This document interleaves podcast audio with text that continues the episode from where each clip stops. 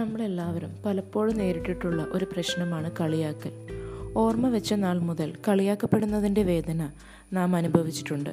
ഞാനിത് പറയുമ്പോൾ തന്നെ ചില പ്രത്യേക അനുഭവങ്ങൾ നിങ്ങളുടെ മനസ്സിലൂടെ മിന്യമായൊന്നുണ്ടാകും നമ്മുടെ ആത്മവിശ്വാസം തല്ലിക്കെടുത്തുന്ന ഒരു നെഗറ്റീവ് എനർജിയാണ് കളിയാക്കലുകൾ.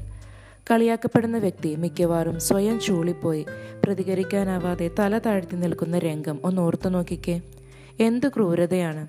കുറച്ചുനാൾ മുമ്പ് ഏകദേശം മൂന്ന് വയസ്സ് മാത്രം പ്രായമുള്ള ഒരു കുഞ്ഞ് എന്നെ എല്ലാവരും കളിയാക്കുമെന്ന് പറഞ്ഞ് കരഞ്ഞ ദയനീയ രംഗം ഇപ്പോഴും എന്റെ കൺമുൻപിലുണ്ട്. കളിയാക്കലുകൾ ചിലപ്പോൾ ഒരു ചെറിയ അടിയായിരിക്കാം ചിലപ്പോൾ ഒരു ചെറിയ മൂളൽ മാത്രമോ ആകാം.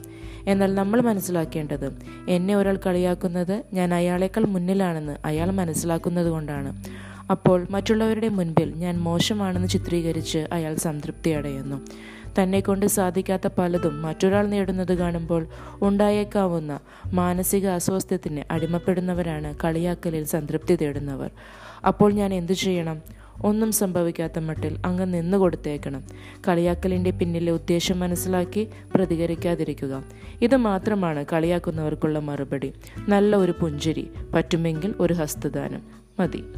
നമ്മളാൽ മറ്റുള്ളവരും മുറിവേൽക്കപ്പെടാതിരിക്കാൻ ശ്രദ്ധിക്കണം. അടുത്ത എപ്പിസോഡിനായി കാത്തിരിക്കുക.